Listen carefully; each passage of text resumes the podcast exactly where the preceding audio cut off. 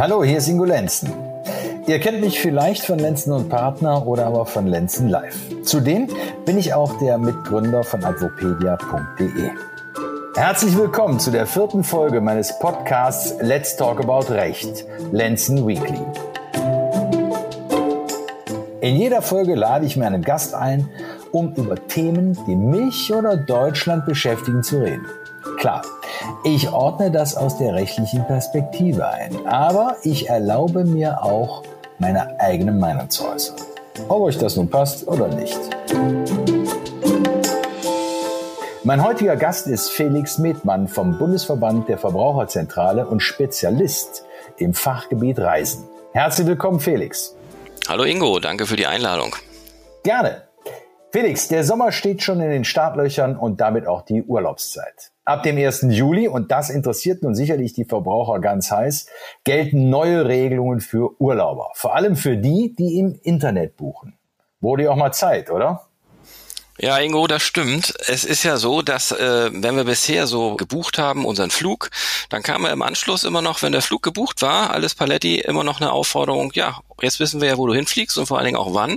Möchtest du nicht noch vielleicht einen Mietwagen oder ein Hotel oder irgendwas anderes hinzubuchen? Und äh, wer das wollte, hat es dann auch gemacht. Und äh, das waren dann aber eben keine Pauschalreise, obwohl es eben zwei verschiedene Reiseleistungen waren, wie der Jurist sagt, ja. aber getrennt gebucht, äh, nämlich im Anschluss an die Flugbuchung. Und äh, das wollte der EU-Gesetzgeber nicht mehr, dass man sozusagen Reisen, die eigentlich Pauschalreisen sind, online so bucht, dass es eben keine Pauschalreise mehr ist. Und deshalb hat er eine Richtlinie, die alte Richtlinie von 1990 auch immerhin, überarbeitet und dem Internetzeitalter angepasst. Und herausgekommen ist dann eben 2015 die neue Pauschalreiserichtlinie und die erfasst jetzt eben auch solche Fälle, wo ich im Internet Reisen quasi selber zusammenstelle. Felix, das hört sich ja danach an, als ob man hier sehr verbrauchergerecht und orientiert äh, ein neues Gesetz verfasst hätte. Nachdem, wie ich es aber verstanden habe, ist das nicht ganz so. Und es birgt ja auch Gefahren, zum Beispiel für die kleinen Reiseunternehmen. Aber fangen wir erstmal wo ganz anders an. Äh, wie, wie, wie entsteht eigentlich so ein Gesetz? Weil gerade an dem Gesetz hat man ja so jetzt mitbekommen, ähm, dass da im Vorfeld schon viel Kritik geübt wurde, ähm, nachträglich natürlich noch mehr. Ähm, wer nimmt denn da Einfluss und, und wessen Interessen werden denn da gewahrt? Also in der Tat ist es so, Ingo, man wollte Verbraucherrechte stärken, aber das eben nicht nur in Deutschland, sondern europaweit. Und deshalb hat der europäische Gesetzgeber sich äh, dran gemacht, um das Ganze zu ändern. Und ich habe von portugiesischen Verbraucherschützern gehört, dass die das Gesetz oder diese Richtlinie, heißt es ja auf europäischer Ebene, ganz toll finden. Für die ist tatsächlich der Verbraucherschutzstandard gestiegen.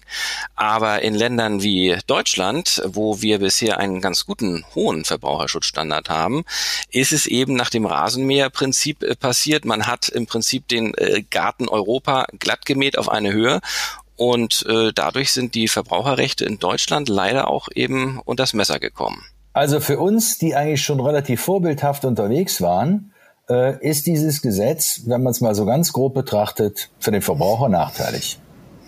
Leider ja. Also es sind einige Vorteile, aber im überwiegend äh, ist es, bringt es dem deutschen Verbraucher nur Nachteile. Ja, dann lass uns doch erstmal über die Vorteile sprechen. Was ist denn das Tolle an dem Gesetz jetzt? Das Tolle ist, dass man ab sofort, ähm, wenn man bucht, erst einmal auch äh, Formblätter bekommt, wo drin steht, was ich überhaupt buche. Äh, buche ich eine Pauschalreise oder buche ich etwas anderes? Wo kriege ich die Formblätter? Sag mir das noch. Im Reisebüro ja, oder auch im Internet? Äh, die bekomme ich immer da, wo ich buche. Also wenn ich im Internet buche, dann muss mir der Online-Anbieter so ein Formular per PDF zukommen mhm. lassen. Oder wenn ich im Reisebüro buche, dann kriege ich das dort ausgedruckt, ausgehändigt. Okay. Das heißt, da weiß ich dann immerhin schon mal, das ist ja auch ganz gut, was für Rechte ich habe, wenn was schief läuft. Das ist also ein Vorteil. Ein weiterer Vorteil ist, man hatte früher oder bis jetzt noch, bis zum 1.7., nur einen Monat Zeit nach der Reise, um äh, Rechte geltend zu machen, wenn was schiefgelaufen ist. Also wenn, wenn das Hotel kein Pool hatte, obwohl es so vorgesehen war, mhm. dann hatte ich nur einen Monat Zeit, um diese Rechte vor Gericht geltend zu machen. Jetzt habe ich zwei, Mon äh, zwei Jahre Zeit. Also das ist schon mal ein deutlicher Zugewinn. Bloß da sage ich dann auch immer, was bringt es mir, meine Rechte jetzt zwei Jahre geltend zu machen, aber insgesamt habe ich ja viel weniger Rechte mhm. als vorher.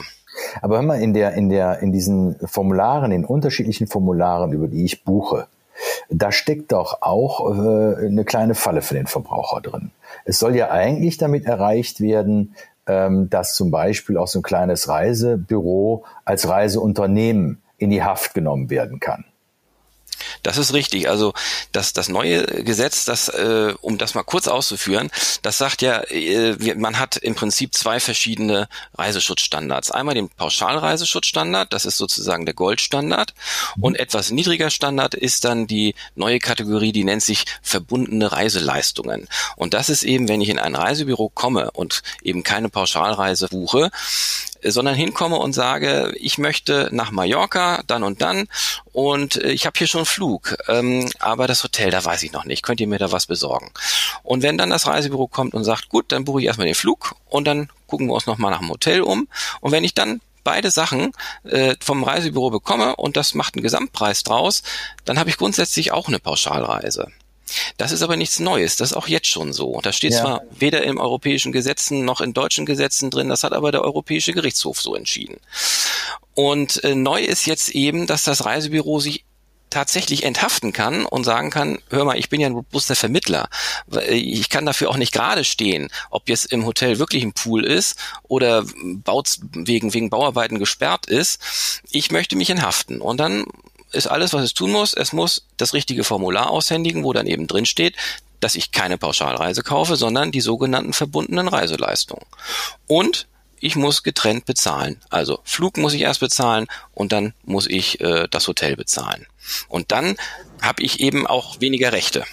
Das heißt also für den Verbraucher, der muss, wenn er ins Reisebüro geht und da vor so einem ähm, Reisevermittler steht, ähm, so einem Reiseberater, äh, der muss aufpassen wie ein Fuchs, welche Formulare man ihm vorlegt, dass er eben äh, doch noch in den Genuss dieser, dieser Pauschalreise kommt. Das, das stimmt, Ingo. Wenn er unbedingt eine, eine Pauschalreise haben will und eben auch diesen Goldstandard haben will im Reiseschutz, dann muss er echt darauf aufpassen, ob auf diesem Formular auch drin steht, du kaufst gerade eine Pauschalreise.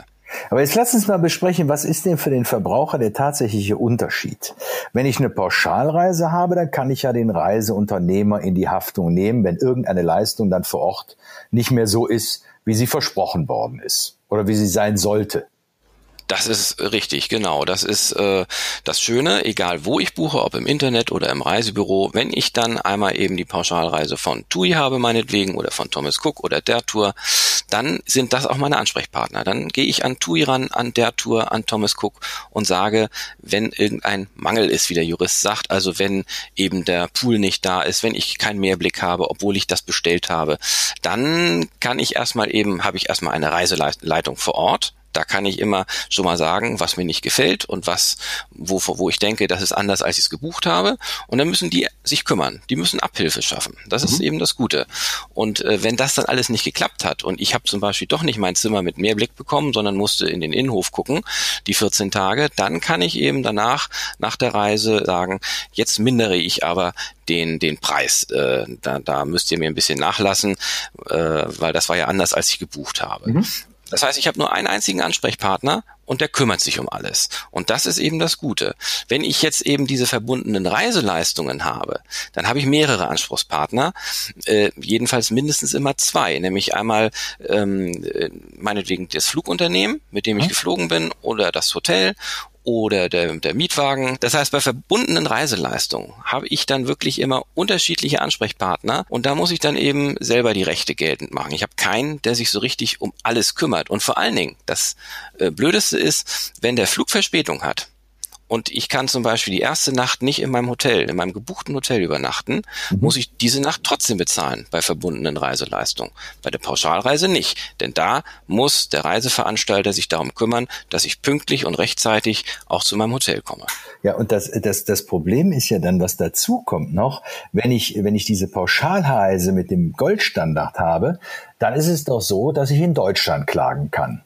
Ne, ich buche bei einem deutschen Reiseunternehmen in der Regel hier und die kann ich hier verklagen. Wenn ich aber jetzt ähm, das ähm, Hotel in Spanien in der ersten Nacht nicht nutzen kann, wie du es gerade gesagt hast, ähm, ja, was mache ich dann? Dann muss ich im Zweifel in Spanien klagen und auch mhm. in Spanien mir einen Rechtsanwalt suchen und äh, in Spanien dann letztlich auch meine Forderung durchsetzen. So. Und das hält bestimmt ganz viele Kunden und Verbraucher auch davon ab, ihre berechtigten äh, Ansprüche auch durchzusetzen. Ja, und das ist, das ist ja nicht, nicht nur das, sondern äh, welcher Anwalt in Spanien hat Interesse dran, für einen Gegenstandswert von 200 Euro äh, für einen deutschen Kunden irgendwie richtig Gas geben zu müssen? Das kommt noch hinzu, das stimmt. Also das heißt, die, die Kunden, die Kunden werden kaum Anwälte finden, die Interesse daran haben, solche Sachen durchzusetzen. Also deshalb ist es ja schon entscheidend für den Kunden, dass er sich darum bemüht, wenn er schon über ein Reisebüro reisen möchte und diesen Weg auch geht, ähm, dass der äh, irgendwie zu einer Pauschalreise kommt, damit er auch richtig, richtig, ja, das ist richtig. Und auch auch gar nicht mal so nur in den Reisebüros, sondern grundsätzlich ist natürlich zu raten, wer äh, eben schon mindestens zwei verschiedene Reiseleistungen, also verschieden heißt immer, es reicht nicht, dass ich einen Hinflug und einen Rückflug buche, das ist ein und dieselbe Reiseleistung, sondern es muss dann schon äh, Beförderung und Übernachtung zum Beispiel sein, also Flug und Hotel. Äh, dass ich, wenn ich sowas, wenn ich so zwei verschiedene Arten von Reiseleistungen buche, dass ich dann auch zusehe, dass das eine Pauschalreise ist. Und das ist eben online so äh, wie im Reisebüro, wie, wie sonst wo. Mhm. Darauf sollte ich schon achten, weil das mir die meisten Rechte dann auch äh, gibt. Und hm? Ja, und, und äh, äh, zum Beispiel bisher sind ja auch Ferienhäuser äh, fallen unter den Schutz des Reiserechts, obwohl es eben nur eine einzelne Reiseleistung ist. Weil meistens fährt oder fliegt man ja selber hin zum, zum Ferienhaus. Also ich denke jetzt an Dänemark, da fährt man häufig mit dem Auto hin. Oder eben Spanien, da bucht man sich äh, einen günstigen Flug. Gibt ja viele Rentner, die dann dort ein Ferienhaus haben und dann über, über schon ein paar Monate da auch überwintern. Und äh, das fiel oder fällt bis jetzt immer noch unter das Reiserecht. Aber das, damit ist jetzt Schluss. Denn äh, das äh, ist übrigens nicht auf die europäische Richtlinie zurückzuführen. Da hat der deutsche Gesetzgeber nochmal eins draufgesattelt und hat gesagt, diese 30 Jahre Rechtsprechung vom Bundesgerichtshof, die heben wir jetzt einfach mal auf. Äh, Ferienhäuser und andere Einzelleistungen sollen ab sofort nicht mehr unter das Reiserecht fallen. Das heißt eben auch diese Leute, die müssen dann Im dafür Ausland die gilt klagen. im Ausland klagen und für die gilt auch nicht das Reiserecht, sondern Mietrecht. Oh, und das ist eben auch nochmal, da kann ich zum Beispiel keinen Schadensersatz wegen entgangener Urlaubsfreude geltend machen.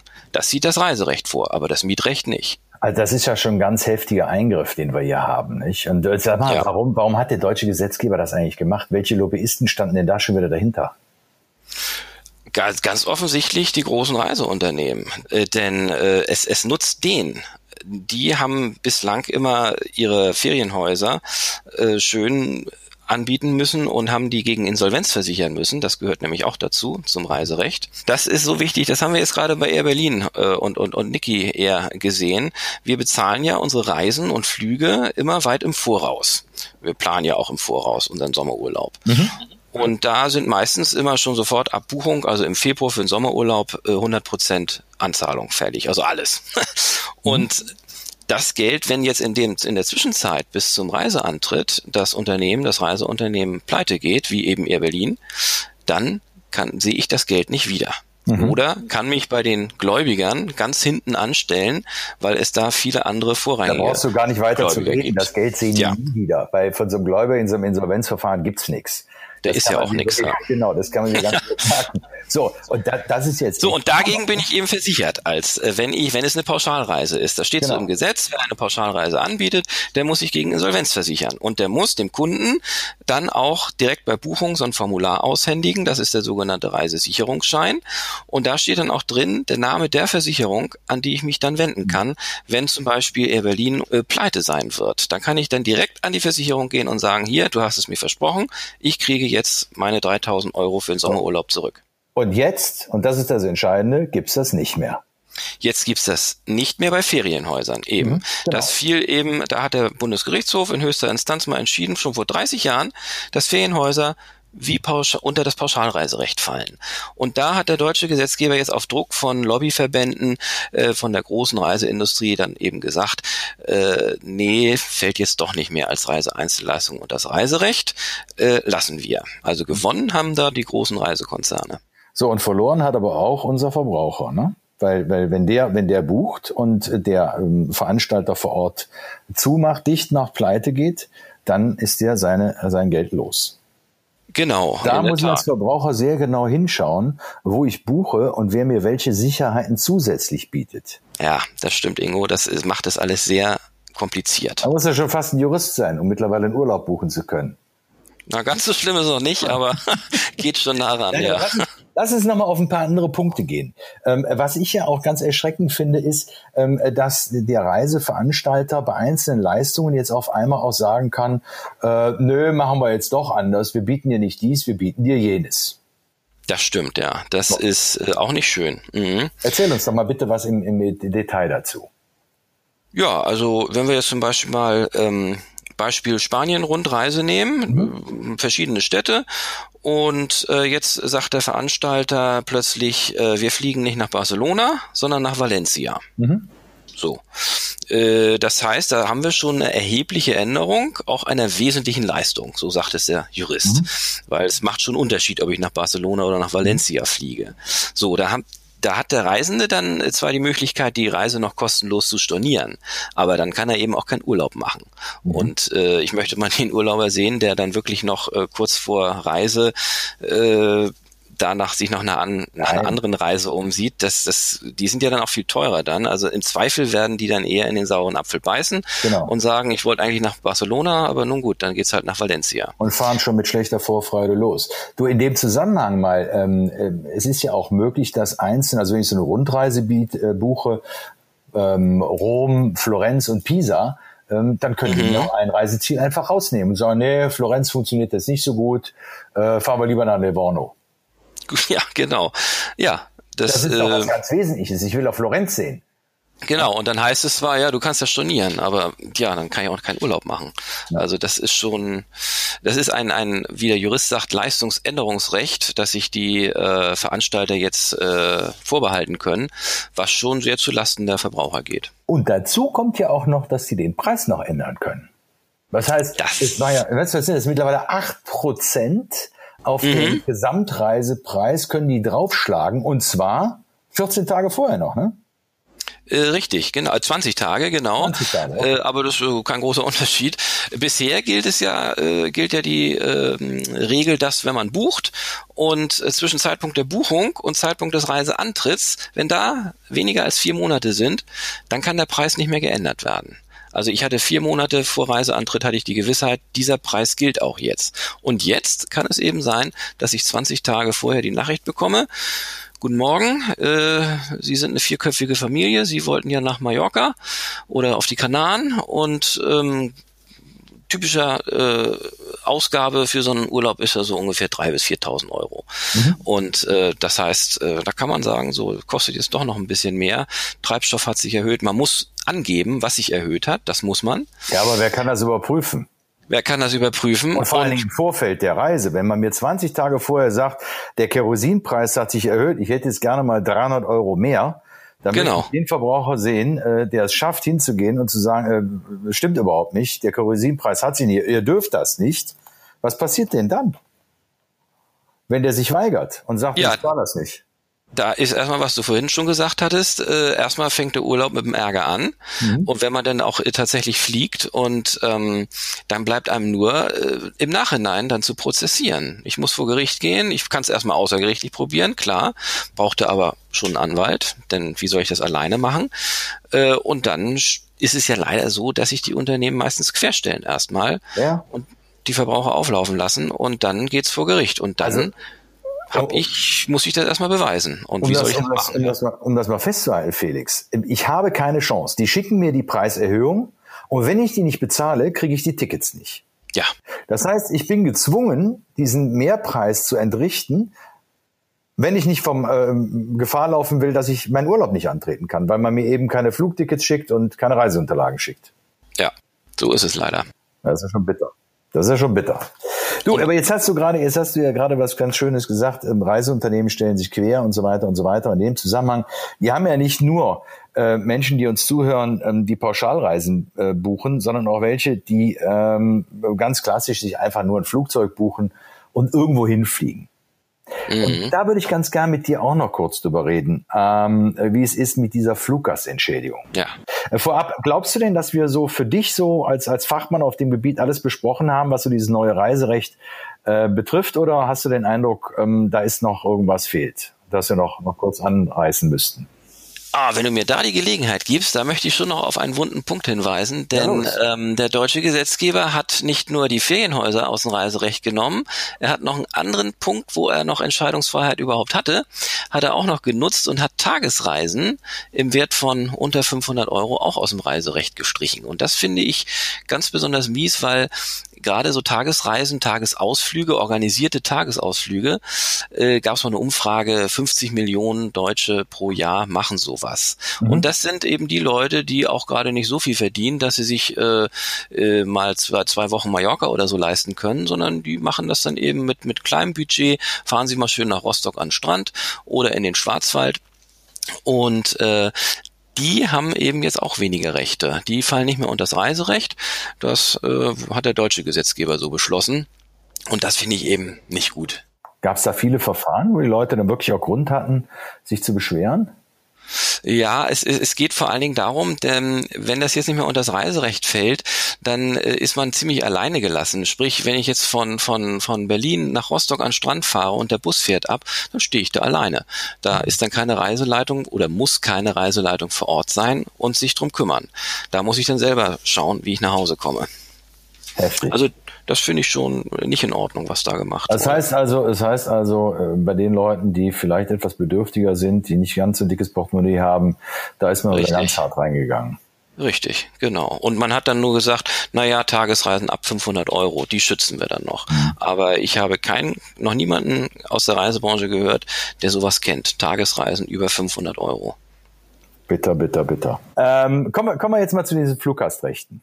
Ja. Da mhm. ist es ja nun so, dass wir ähm, unabhängig oder abhängig davon, wie lang die Strecke die ist, die ich fliege und ähm, gemessen an der Verzögerung, die der Flug hat, einen gewissen Betrag bekommen kann nachträglich, den ich begehren mhm. kann. Ähm, reiß das doch mal kurz auf. Drei Stunden Verspätung, ich will nach Amerika fliegen, äh, die Maschine startet erst nach vier Stunden oder kommt vier Stunden später an. Das ist ja das Entscheidende. Ja, also Amerika ist schon mal der Stichpunkt. Das ist äh, Langstrecke. Wir haben drei verschiedene ähm, äh, äh Entfernungspauschalen sozusagen. Einmal äh, unter 1500, äh, dann 1500 Kilometer äh, bis bis, das habe ich jetzt auch nicht direkt vor Augen, aber bis 3500 meine ich. Ja. Und äh, und dann Langstrecke dann eben, das ist dann eben, da kriege ich am meisten Entschädigung. Und ich kriege dann eben je nachdem äh, einmal wie lang der Flug gewesen ist und wie groß die Verspätung gewesen ist, kriege ich ähm, abgestuft zwischen 125 Euro und 600 Euro Entschädigung. Pauschal. Da muss ich lass dann. Uns, lass uns in dem Zusammenhang mal zwei Beispiele machen. Ja. Ähm, äh, das eine, ich, ich komme wirklich vier Stunden später in, in New York an, bin von Frankfurt aus losgeflogen. Äh, was kriege ich da? Da habe ich auf jeden Fall einen Anspruch auf eine Entschädigung. Das ist äh, Langstrecke und äh, vier Stunden, da bekomme ich dann 600 Euro. 600 Euro. So, und auch die kleineren Reisen, die haben es ja auch in sich. Ähm, das heißt, ähm, wenn ich zum Beispiel nach Mallorca fliege ähm, und auch da ähm, dreieinhalb Stunden später ähm, von Frankfurt aus äh, auf Palma ankomme, ähm, da habe ich auch einen Anspruch. Da habe ich den Anspruch auf 250 Euro, genau. So, und jetzt, jetzt haben wir diese theoretischen Ansprüche und da gibt es eine ganze Menge Anbieter im Internet, die sagen, pass mal auf, du musst dich da um nichts kümmern. Wenn dir das passiert ist, äh, dann helfen wir dir. Ähm, welche Erfahrung hast du mit denen gemacht? Was muss der Verbraucher da bezahlen? Äh, und ist er gut beraten, wenn er es überhaupt mit denen macht? Also erstmal muss ich sagen, äh, ist es natürlich sehr unschön, dass man überhaupt, dass sich so eine Industrie gebildet hat, die einem diese Ansprüche durchsetzen. Äh, eigentlich, und das sind ja äh, Ansprüche, die ziemlich glasklar sind. Es gibt äh, rechtliche Ansprüche, da muss man wirklich beweisen und so weiter. Aber hier weiß man ja, das Flugzeug ist so und so viel zu spät gewesen und der Anspruch besteht. Trotzdem stellen sich die Airlines quer und da hat man jetzt im Prinzip drei Möglichkeiten. Entweder man geht zum Anwalt, und lässt sich beraten und der setzt das durch. Oder ich gehe zur Schlichtungsstelle öffentlicher Personenverkehr, das ist die SÖP, und äh, mache das dort drüber geltend. Oder ich mache das über diese äh, Portale im Internet wie Flightride und so weiter ähm, geltend Und da ist es so, da äh, wird mir gleich gesagt, wie viel das kostet. Wenn ich also einen Anspruch auf 600 Euro habe von der Airline, dann sagen sie, 30 Prozent gehen an uns und der Rest ist für dich. Da habe ich dann aber auch Sicherheit, äh, dass ich auf jeden Fall nur diese 30 Prozent zahlen muss. Wenn ich zum Anwalt gehe, dann kann das im Prinzip umsonst sein für mich, weil dann die Airline meine Anwaltskosten zahlen muss. Ja gut, jetzt könnte der Anwalt ja sagen, er will einen Vorschuss haben. Ne? Da ist dann natürlich immer gut, wenn man eine Rechtsschutzversicherung ja, genau. übernimmt mhm. das dann ja. Ne? Genau, ja. Aber im Prinzip äh, müsste dann dann die Airline auch zahlen und das machen die auch. Das äh, ist das Verrückte. Äh, weil äh, ist, der Anspruch ist ja klar. Bloß also, sie lassen natürlich erstmal abwarten, wer sich überhaupt beschwert und dann also wird erstmal. kann ich dir aus eigener Erfahrung sagen, dass sie das nicht immer machen. Also ich habe tatsächlich x-mal ähm, die Airline verklagen müssen. Und mhm. wir haben es wirklich erst mit einem Urteil, als wir das Urteil hatten und wir die Zwangsvollstreckung dann angedroht haben, da haben die dann bezahlt. Ja, und, und ich habe, ich, ich kenne einen Anwalt, der eine Airline vertritt und der hat mir mal gesagt, weißt du, wenn wir jeden Anspruch bezahlen würden und ausgleichen würden, äh, dann würden wir hier Millionenbeträge pro Jahr bezahlen müssen. Und deshalb wehren wir uns und gucken mal, wer ist denn wirklich hartnäckig. Äh, und der kommt da mit einem Kleinstbetrag aus pro Jahr äh, den die Airline dann bezahlen muss, weil sie sich mhm. eben wehren. Und die verlassen sich darauf, dass der Verbraucher einfach irgendwann den Mut verliert und sagt, ha ja, jetzt habe ich die angeschrieben, die haben geschrieben, ich habe keinen Anspruch. Ach, bevor ich jetzt das Geld für den Anwalt in die Hand nehme, lasse ich es doch. Das ist ja auch immer mit Aufwand verbunden. Ne? Genau, und das ist eben das Traurige, aber das Gute ist eben, dass es diese Schlichtungsstelle für den öffentlichen Personenverkehr gibt. Da fallen eben auch, äh, das ist eine Schlichtungsstelle, äh, das heißt, dort wird zwischen Airline und Passagier geschlichtet und die machen hervorragende Arbeit. Das Ganze ist umsonst für die Passagiere und äh, dort bekomme ich dann eben auch meine 600 Euro und muss eben nicht 30 Prozent zahlen oder eben auch nicht das Risiko eingehen, dass ich dem Anwalt erstmal vorstrecken muss etwas. Und das, das und die ist helfen eben. mir umsonst. Und die helfen umsonst, ja. Deshalb kann ich da nur empfehlen, jedem, äh, der so ein Problem hat, dorthin zu gehen. Da muss man eben nur schauen, ob die Airline dort mitmacht. Aber die allermeisten europäischen Airlines machen dort mit. Ja, das ist doch schon mal ein Riesentipp. Ja. Also ich glaube, also das ist was, was ich zum Beispiel auch nicht wusste. Ich meine, das ist natürlich auch gegen meinen Berufsstand. ja.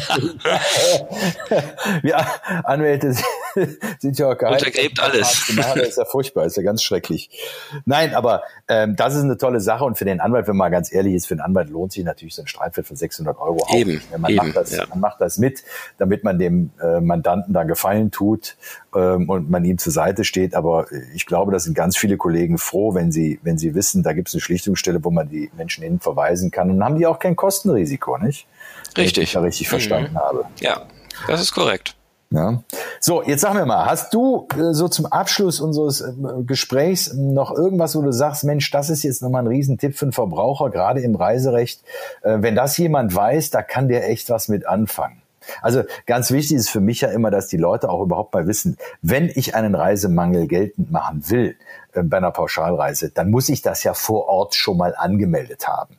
Nicht? Richtig, genau. Ich muss ja, ich muss ja meinem Reisebegleiter, dem muss ich gesagt haben, pass auf, der und der Zustand gefällt mir nicht, da ist das Bad schmutzig oder da sind Kakerlaken überall äh, in dem, in dem Ferienzimmer, was ich da habe, ähm, stell das bitte ab. So. Genau. Und erst dann, wenn er das nicht tut, könnte ich einen Anspruch haben. Aber ich muss mir das von dem Reisebegleiter ja vor Ort unterschreiben lassen ne, und bestätigen lassen. Ja, das würde ich auf darauf äh, würde ich auf das würde ich auf jeden Fall empfehlen, weil man, natürlich kann man auch alles mündlich machen, bloß dann hat man später eben nichts in der Hand, wenn es dann doch mal hart auf hart kommen sollte und man vor Gericht irgendwas beweisen muss. Äh, richtig, es ist ja auch fair, wenn man der Reiseveranstalter kann ja auch häufig nichts dafür, dass im Hotel Kakerlaken sind, zumindest nicht, wenn es nur mal sporadisch auftritt. Dann ist es fair, wenn man dann sagt, du, hier sind Kakerlaken und bitte mach das weg oder ein anderes Hotel, anderes Zimmer. Äh, das man ihm einfach die Gelegenheit gibt, diesen Mangel auch abzustellen. Äh, und eben erst wenn das nicht klappt, äh, dann muss man eben vor Gericht gehen und dann muss man in der Tat beweisen können, dass man dem Reiseleiter vor Ort äh, das Problem mitgeteilt hat und dass man ihn gebeten hat, das abzustellen. Das heißt, da würde ich schon dann auch raten, sollte es mal Reiseleiter geben, die sich querstellen, sich das auch schriftlich bestätigen zu lassen. Mhm. Und was ist, wenn er das nicht will? Dann sollte man sich Zeugen hinzuziehen. Also wer da ähm, äh, zu zweit reist, hat er da schon mal gute Karten und sonst muss man sich einen anderen äh, deutschen Feriengast suchen in der Anlage, äh, der dann später sich äh, als Zeuge zur Verfügung stellen kann.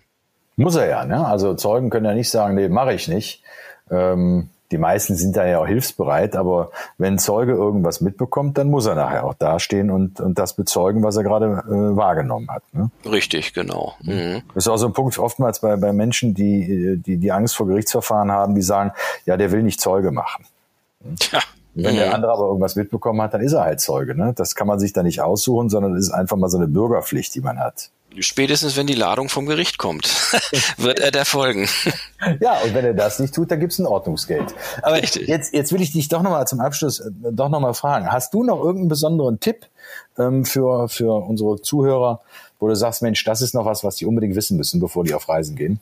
Ja, also dieser, dieser Begriff Pauschalreise hat vielleicht bei Jüngeren auch gerade immer so einen, so, einen, so einen negativen Beigeschmack von wegen, na ja, das, das ist alles so antiquiert, antiquiert und verstaubt.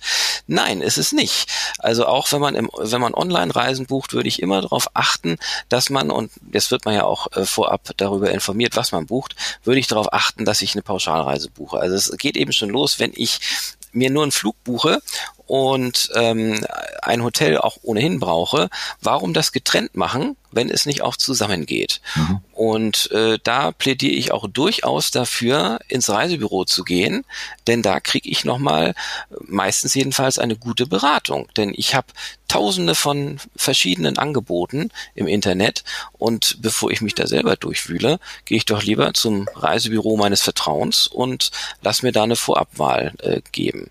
Und äh, da bekomme ich dann auch äh, im Zweifel eine gute Beratung und eben wenn ich sage, ich will eine Pauschalreise, dann wird mir das auch als Pauschalreise verkauft. Ja, jetzt glaube ich ja immer, wenn ich im Internet ähm, unterwegs bin, dann kriege ich es günstiger. Was ist denn damit? Wie viel verdienen die Reisebüros denn an so einer Reise?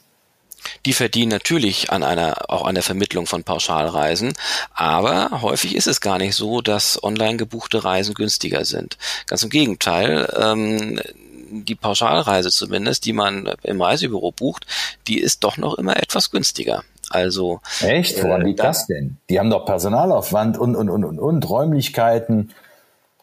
ja, ja, die, die, ja, die verkaufen natürlich ähm, äh, größere Bündel dann eben und und die Masse macht's dann. Mhm.